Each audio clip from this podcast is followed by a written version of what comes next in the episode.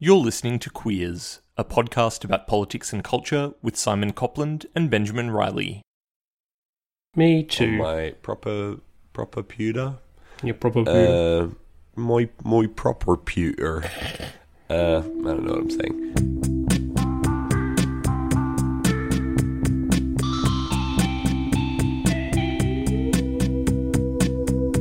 It's the 18th of January 2019. I'm Simon Copland. And I'm Benjamin Riley. Welcome to Queers. Each episode we talk our way through questions on a theme, and this week we're talking about social media.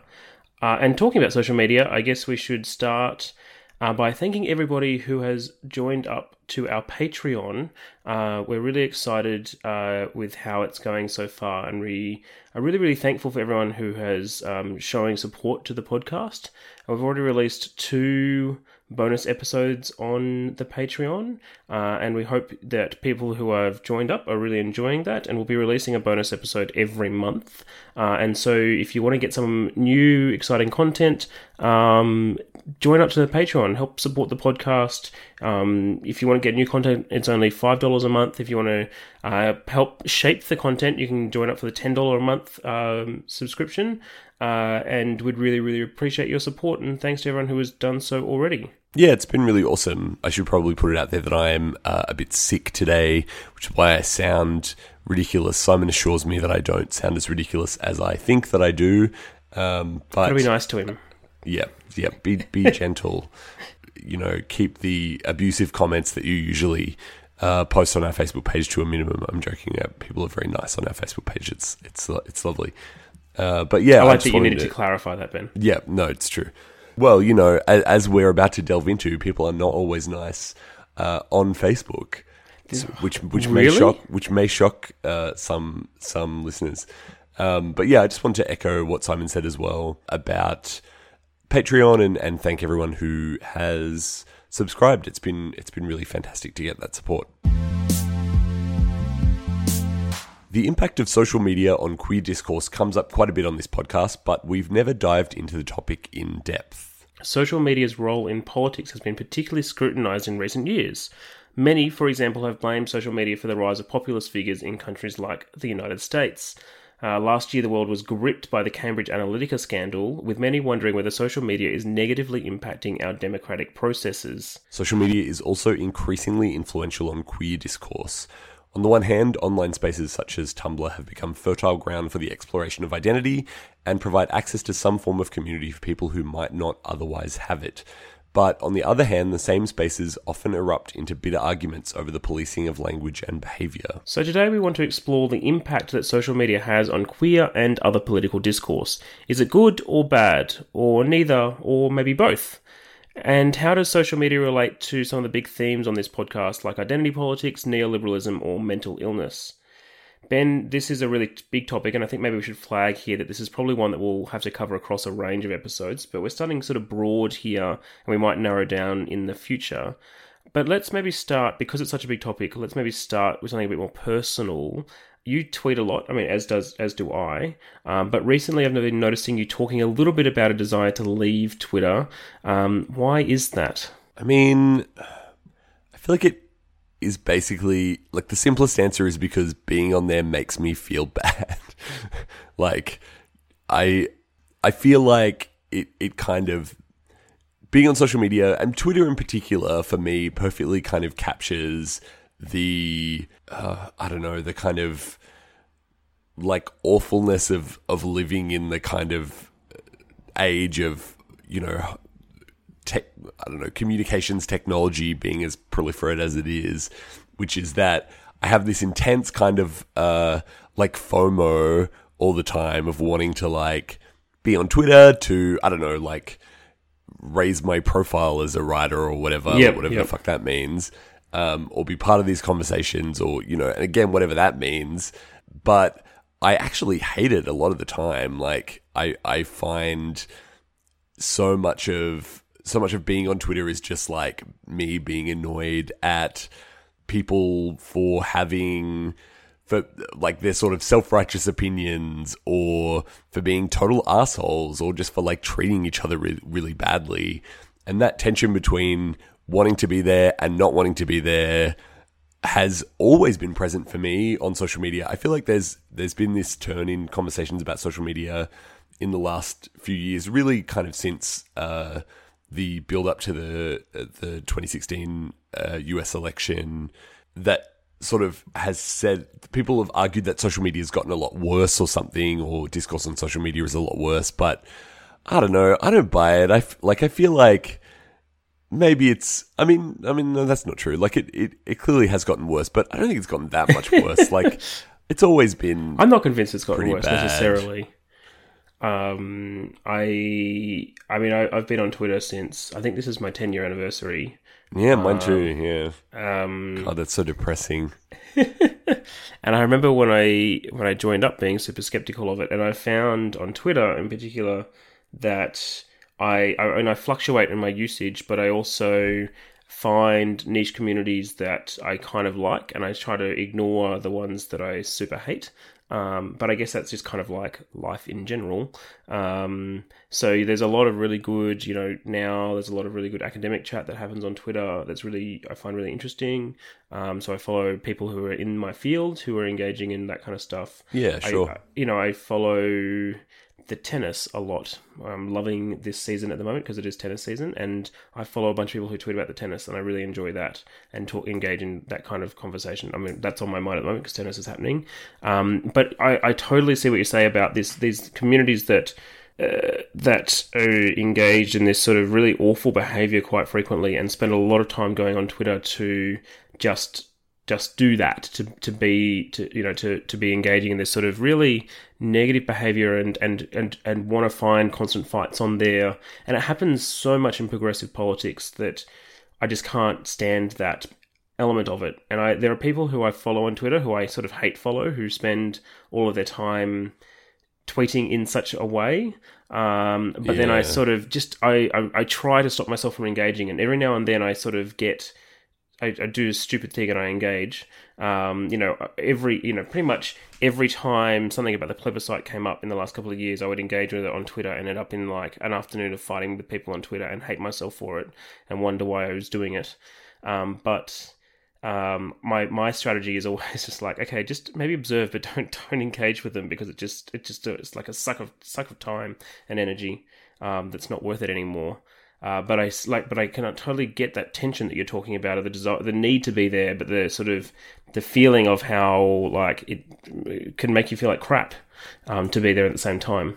And I feel like I've gotten a lot better because of it. Like, obviously, the absurd thing about social media is that on some level, technically, it is entirely optional. Not only is it optional to be on there or not, but it's optional who you follow. So, It seems like a kind of silly thing to complain about. I mean, I would argue that it's not really optional in a lot of ways to be on social media, but I think I've gotten a lot better on Twitter in particular at not following people who are just like straight up assholes.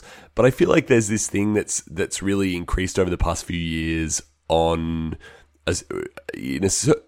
wouldn't even say a certain kind of left politics. I would say like fucking all left politics, even people whose politics I really agree with, where there's just this intense smugness that I find so insufferable on social media, that it's like people, even if people aren't explicitly having a go at someone, there's just this kind of like smug sarcasm that, like, I mean, this is why I just like basically don't tweet about politics, because... Yeah. Everyone I know who does it, and a lot of these people I know, like, in real life, they're, like, actually my friends, but they tweet in this mode, or not just tweet, Facebook, or, like, on any social media platform, they post in this mode that is, like, so... Like, I guess the kind of implication of the tone is... You'd have to be an idiot to think like that. Yeah, yeah. Do you have any, like... Oh, just for our listeners... Do you have any like examples of things like naming names? No, I'm trying to think of something. I mean, I guess like so yesterday or the day before, a couple of days ago, there was this like stupid thing that kind of blew up on Twitter where the shaving brand Gillette. Yes, this is actually the example I was thinking of. Oh my god, it's so dumb. like did this ad that was basically like having a go at toxic masculinity, and it just prompted like all these people, like it just prompted all the like usual kind of crap on Twitter where like some sort of right-wing people were really angry about it and saying like, oh, I'm not going to use Gillette anymore. But then all the left-wing people were just like mocking the right-wing people for it in these ways that were just like, yeah, like what idiots for like getting so angry about this shaving brand. Yeah, look at these man babies. That's the thing that I've seen a lot. You know, they can't even handle this ad thing about stuff. Yeah. Totally not, you know, all this is all aside from the fact that, like, who gives a shit what the politics are of a fucking, like, and I use politics in the most, like, largest scare quotes possible. The politics are of a fucking shaving brand. Like, they don't give a shit. They don't give a shit about toxic masculinity. Yes. But I think that for me, you know, it's a really interesting example because, you know, you watch that ad and it's like pretty tame in reality, you know, in many ways. And so I can understand the response that says, how could you disagree with this? How could you find this as a problem? All they're doing is saying, don't stand by while violence happens or while sexism happens. But then at the same time, I'm like, what is the value in mocking these people? What is the... Totally. You know, what are we getting out of that except for feeling smug and better about ourselves? 100%. I feel like that's always where I come back to with these discussions on social media. I mean, not just on social media. I think they happen outside of social media as well. But that, like, what is your desired outcome here? Like, this is clearly just about making you feel good, which is... not invalid, like I think that's actually potentially okay, but it's just like it's so empty, you know, like it is purely masturbatory in my view. It's just about this tiny little hit of having like a bunch of other people go, oh, we feel good about the fact that our politics are better than someone else. And to me, it's just like so transparent, so transparently that, you know. Yeah, and if we're talking about a topic as serious as, you know, violence against women, what is that achieving apart from what is feeling good about ourselves achieving? Like sometimes, like for a topic like that, and this is something that I'm dealing with in my research quite a lot, we have to sort of be thinking about like, you know, the difficult things that you have to do to stop that from occurring, and feeling good about yourself and tweeting about how good you are, your politics are, is not going to help solve the problem. In fact, it has a chance to make it worse because it further alienates people who are trying to deal with, you know, who are responding negatively to these sorts of ads. And so I don't feel like it achieves anything at all. In fact, it has the potential to have negative outcomes because the people you want to reach out to, the people whose behavior you want to change, you're alienating further because you're sort of positioning yourself in this sort of elitist, smug manner.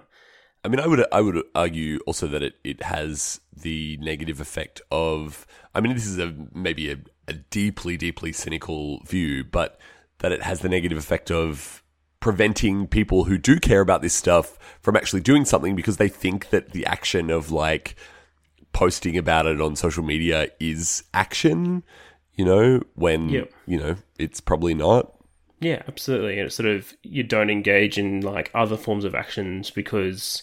Totally, because all your energy goes into that, you know. Yeah, exactly. But... I mean, going back to the question of social media, like I think that that's a really good example, and it's a really current one. But one of the things that I'm really interested in is this like the negative stuff we're talking about here, and this is for me one example of that. But I think there's lots of different issues that we've touched on about social media in the podcast over the couple of years we've been doing this, the 3 years we've been doing this now. Do you feel like one of the things I'm sort of I'm grappling with is this anything new? You know, is social media, is this sort of negative discourse anything new, or is this, these problems that have been around forever in one form or another, and it's just maybe, you can see it a lot more because we're seeing it every day on social media. You know, how technologically deterministic can we be? What can we blame for? Can we blame social media for this, or is it just how people are using the tools that are available to them? I mean, I have thought about this a lot. I think, firstly, it's important to say that, technology is not free from ideology just in and of itself. Tools are not value neutral. So I think that's an important thing to say. And they're created by particular people for particular reasons, and maybe or they don't even, like, I think something that comes up a lot in system design and the design of these sorts of platforms is that they might be designed for a particular reason, but they serve a purpose that's not what was the intended purpose. Yeah, so I think all the intended purpose can change. So, you know, if you think about Facebook, you know, Facebook started as a sort of university connection. You know, Mark Zuckerberg started it, you know, originally, like, I think the original Facebook was rating women. But, you know, but it then sort of became a connection for university students, and then it became bigger than that. And then you can see how his modus operandi, you know, he changes to wanting to be someone who can make a bunch of money off that. So his original, you know, sort of, you know, we want to connect with friends thing changes to someone who's making billions of dollars off this. So the way he operates changes along the way as well. Sure. You know, which is how you move from something that's just a social connection to something that allows something like the Cambridge Analytica scandal to happen. Sure. Yes. You know, because there's you know, a change of, you know, motive there. I think in terms of, is this something new or kind of enabling something new? Like, clearly people have been having shit fights like this, you know, forever. Like, you talk about, you know, gay lib, we sort of valorize perhaps too much, like, gay liberation on this podcast, but like, it was also just this total fucking cesspit of shit fights, like people screaming at each other over like what seems completely silly.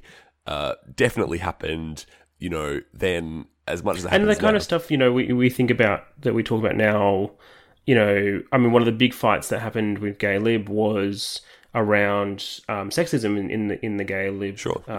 In the gay, and there's a chance, you know, and I think that a lot of that stuff is looked back upon now as being, you know, this sort of monolithic thing that there was sexism everywhere and that women were never involved, or that men were always sexist in that space. And I think there's some really interesting research that's been done by Hannah McCann, who we had on our live podcast. And Geraldine Fieler, who've said, well, actually, no, there were sort of men engaged in anti-sexism in those processes. But I think a lot of those similar debates that you can look back now are happening on social media, and we sort of find frustrating on social media, but were probably also frustrating for a lot of people back then as well. Totally. I think what is different now, and my kind of standard line on this is that after a certain point, a difference in scale becomes a difference in substance.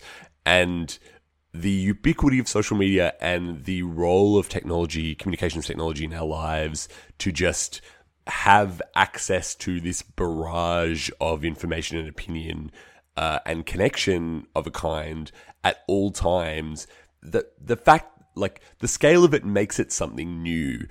It might not be... These might not be kind of new impulses or new arguments in the kind of history of humans living together and talking about stuff, but I think that the scale of it is totally unprecedented. The fact that we have this stuff just, like, being beamed directly into our brains, basically, on a device that lives in our pockets at all times is totally unprecedented. Like, there's nothing that's ever been like that before. And I think that that's... I don't know. I'm always a bit wary of these discussions because I know that I can kind of come across as a bit of a For the ones who work hard to ensure their crew can always go the extra mile, and the ones who get in early so everyone can go home on time, there's Grainger, offering professional-grade supplies backed by product experts so you can quickly and easily find what you need. Plus, you can count on access to a committed team ready to go the extra mile for you. Call, click Grainger.com, or just stop by. Grainger, for the ones who get it done.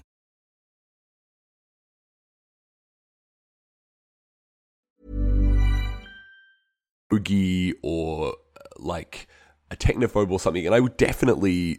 you know, class myself in some ways as a techno-skeptic, but I think that it's often kind of waved away the fact that this is, the kind of scale of social media is, it has enabled something that we've just never had before in the history of humanity.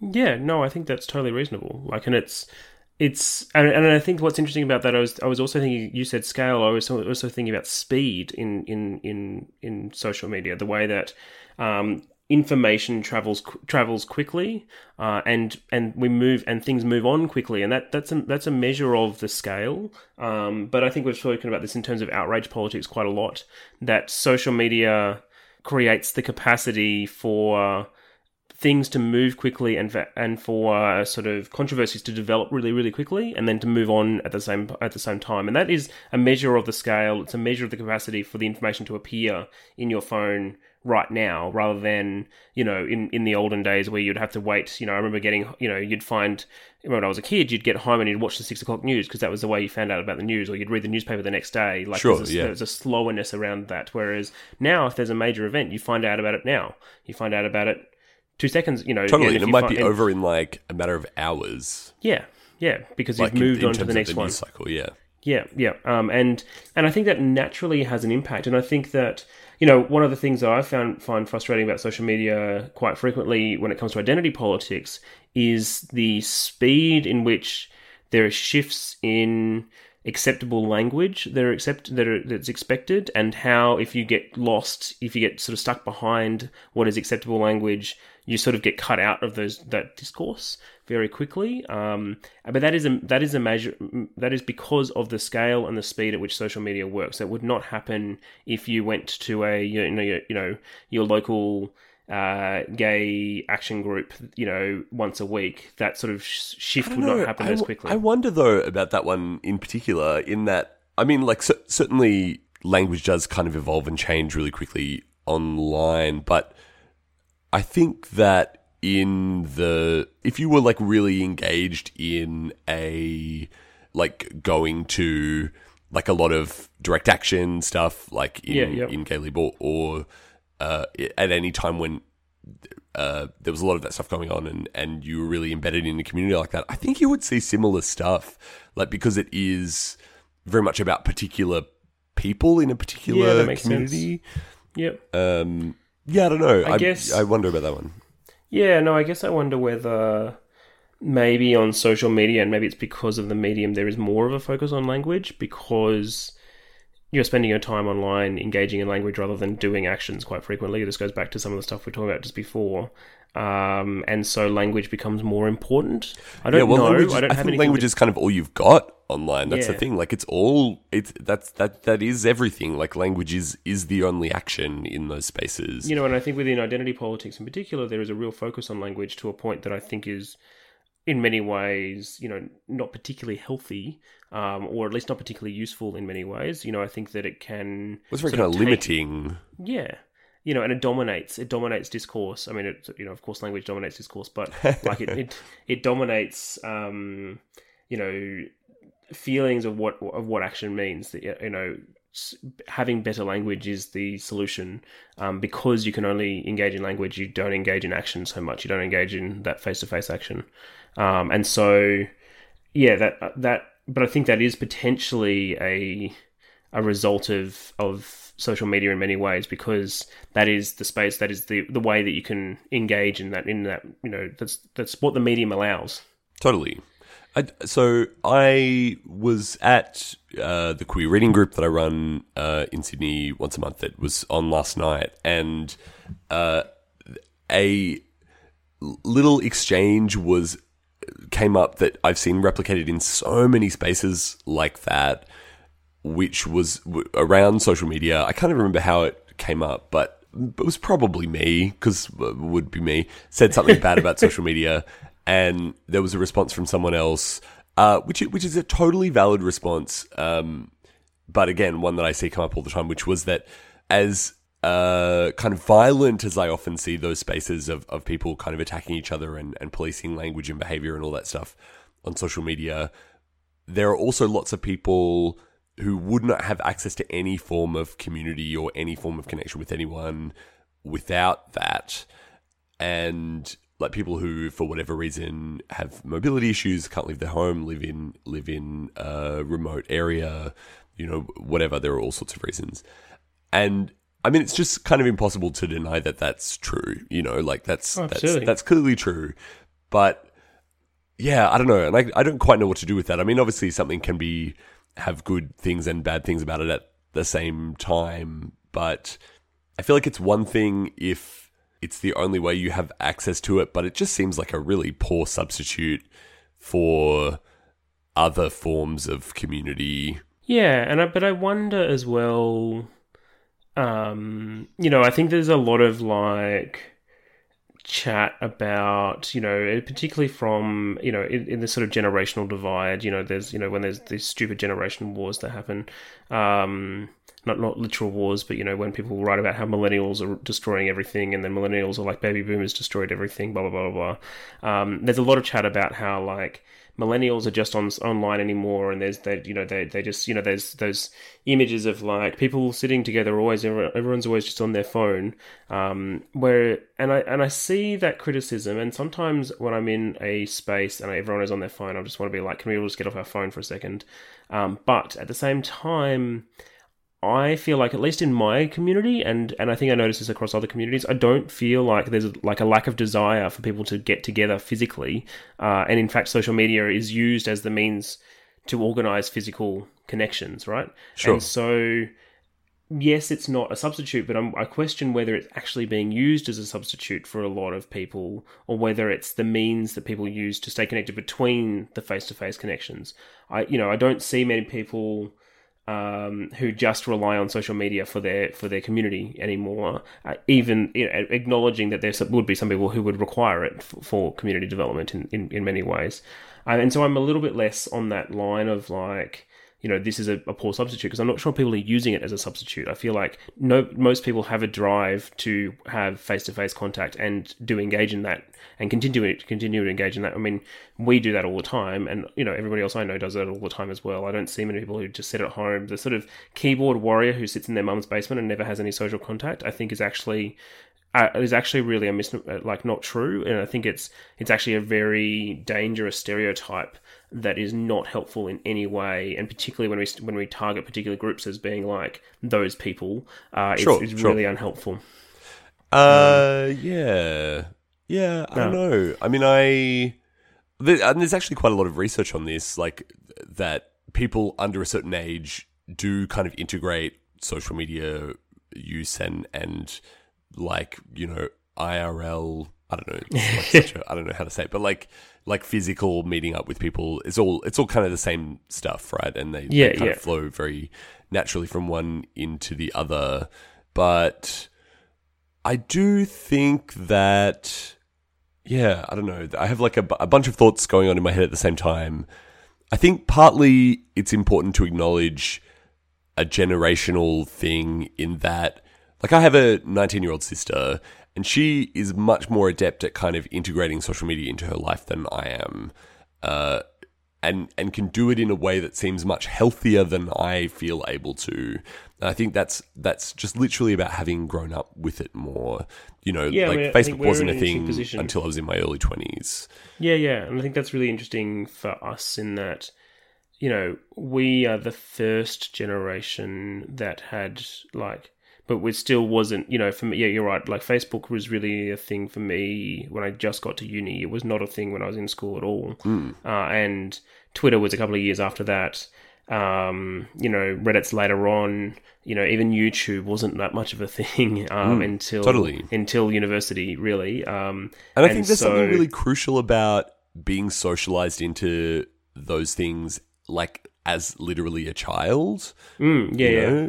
And that it's just so hard to, I don't know, for as much as you can critique generational divides, there is something pretty fundamental about having had that or not having had that when you were growing up. Yeah, absolutely. No, I totally agree. And I think it's interesting for me as well is that, you know, for us, you know, Facebook is the thing, but I think that for a lot of younger people now, Facebook isn't the thing as much anymore. No, like, apparently it's like the average age of Facebook users is just going up and up.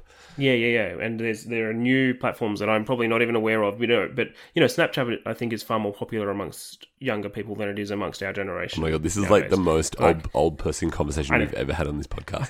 Snapchat, I believe, is popular amongst the... Yeah, but like, I remember when Snapchat came out. I do remember when Snapchat came out for the first time, but that was, it would have been in my early to mid-20s. I think, I guess what I'm getting at there is how, you know, the media, the platforms change, People use different things. The things are, the you know, the platforms, you know, what was big when we were younger, you know, I think we're still pretty young, but what was big when we were younger is now different to what, you know, high school students would be using. And so the discussions we're having about this are probably very different to the discussions they would be having about this. Sure, and it's also different to the discussions people in their 50s would be having about this. Totally. People in different sorts of, you know, it's not a monolith of everybody uses Facebook and everybody uses Twitter. It's, you know, it changes across different demographics, that, you know, different class, different age groups, et cetera, et cetera. I also just wanted to come back briefly to the question of whether doing kind of queer community, whatever that looks like on social media, is like taking away or something from other kinds of community. Because I guess I don't buy that it's not.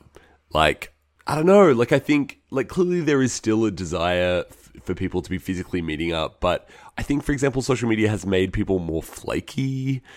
Like, it can be kind of harder to get people along to meetups. I think, like, it's totally changed the dynamic of gay bars, for example, mm-hmm. In that it's harder, I think, now even than it was 10 years ago when I was first coming out, to just, like, strike up a conversation with a random person in a gay bar because everyone's on their phones all the time. Yeah, I don't know. I do think that it has... that it does have an impact. I mean, I think things like Grindr, you know, which is arguably a social media platform, has kind of changed has contributed to the decline of, like, physical meetup spaces. Yeah, absolutely. Like, it's that there's no doubt about that. I'm sure, you know, I mean, that's the even interesting thing about that is that, you know, If people had phones where they could meet up, you know, 50 years ago, would they have been going to beats, which were completely unsafe? Probably not. Like, sure. And is that a good thing or a bad thing? You know, yeah. Like, yeah.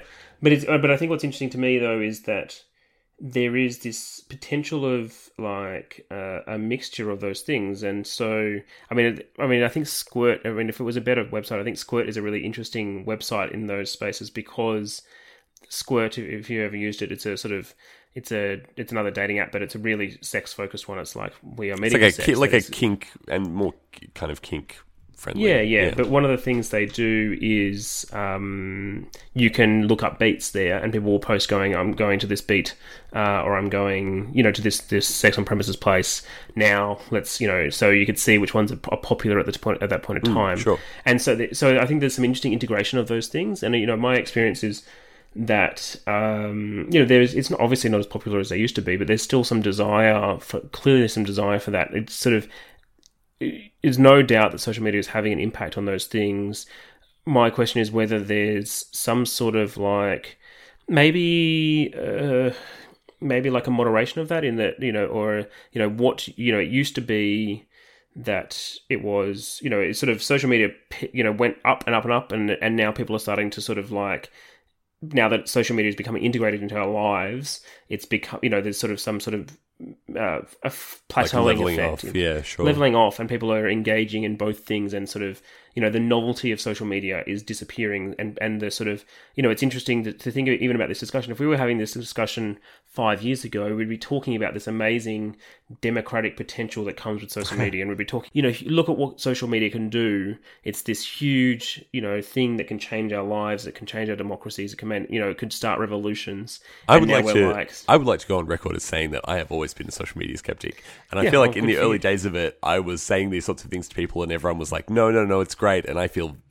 disgustingly vindicated, depressingly. But I think, you know, I'm not as much as a skeptic as you are, but I think that what I do think is happening, you know, I feel like the pendulum is swinging too much, and we're becoming too skeptical of it, and I think that there needs to be a leveling off where you can see that, you know, technology has ideology behind it. It's developed for people, by people, for particular reasons, and I think that there's a really good discourse that's happening around issues around privacy, and companies making money off these spaces, and how what is now a public space is being used in those kinds of ways. You know, a space that most people don't have a choice about how they access it, because you need it to participate in social life. But I think that those discussions are really important But I also think, and I think the discussions about that we're having about the impact that it has on discourse is really important. But I also think that we, you know, there are positives behind these sorts of things that we can't forget. There are positive, you know, strong communities that come out of this. There are positive impacts. You know, the spread of information is probably a good thing in a democracy. We just need to figure out ways that we can level it off so it's, you know, we can balance these negatives and positives together in some sort of way. And I have no idea how that happens. It's such a monolithic thing. But for me, I think that sort of leveling off is really important in many ways. Sure. Well, I guess we'll wait and see. I feel like we've barely even actually talked about the impact of social media on discourse. And so maybe that's an obvious place to go next time. I am clearly much, much more cynical and skeptical about this than you are. And I'd quite like to unpack that some more as well. Because I genuinely think that if we switched it all off, the world would be a much better place. But and I don't think I agree with that. So I think that's like a fun place for us to chat more about this. Let's do it. Thank you, everybody, for listening. If you'd like to get in touch or make a comment, you can do so various ways on the internet. First of all, think about subscribing to our Patreon. We are really, really overwhelmed with the amount of support we've got so far, and we're really excited about putting up new and exciting content up on the site. So if you'd like to join our Patreon, you can do so at patreon.com/queerspodcast. You can shoot us an email, queerspodcast@gmail.com. Is that our email address? Yep. Oh, it's in front of me. I'm like, I could have just been reading it. We're also Queers Podcast on Facebook and Twitter. I am on Twitter at Ben C. Riley. Simon's on Twitter at Simon Copland. And he's also on Facebook at Simon Copland Writer. You can also find the podcast on our website, queerspodcast.com. Subscribe to us on Apple Podcasts, and please, if you do, please leave us a review and rating on any of your podcast apps. That is a great way for people to find us, and it sort of helps boost us in the sort of on those sites so other people can see the podcast and maybe check it out. But the absolute best way to help other people find it, as we always say, is to just tell a friend about it, encourage someone you know to have a listen. We get referrals to the podcast all the time, and it's really fantastic. I always have friends asking for podcast recommendations, and I'm always like, mine. Yeah, we do one. Yeah, it's so good. I'm that guy that does a podcast. Yeah, exactly. Well, thank you all for listening, and we'll see you in a couple of weeks.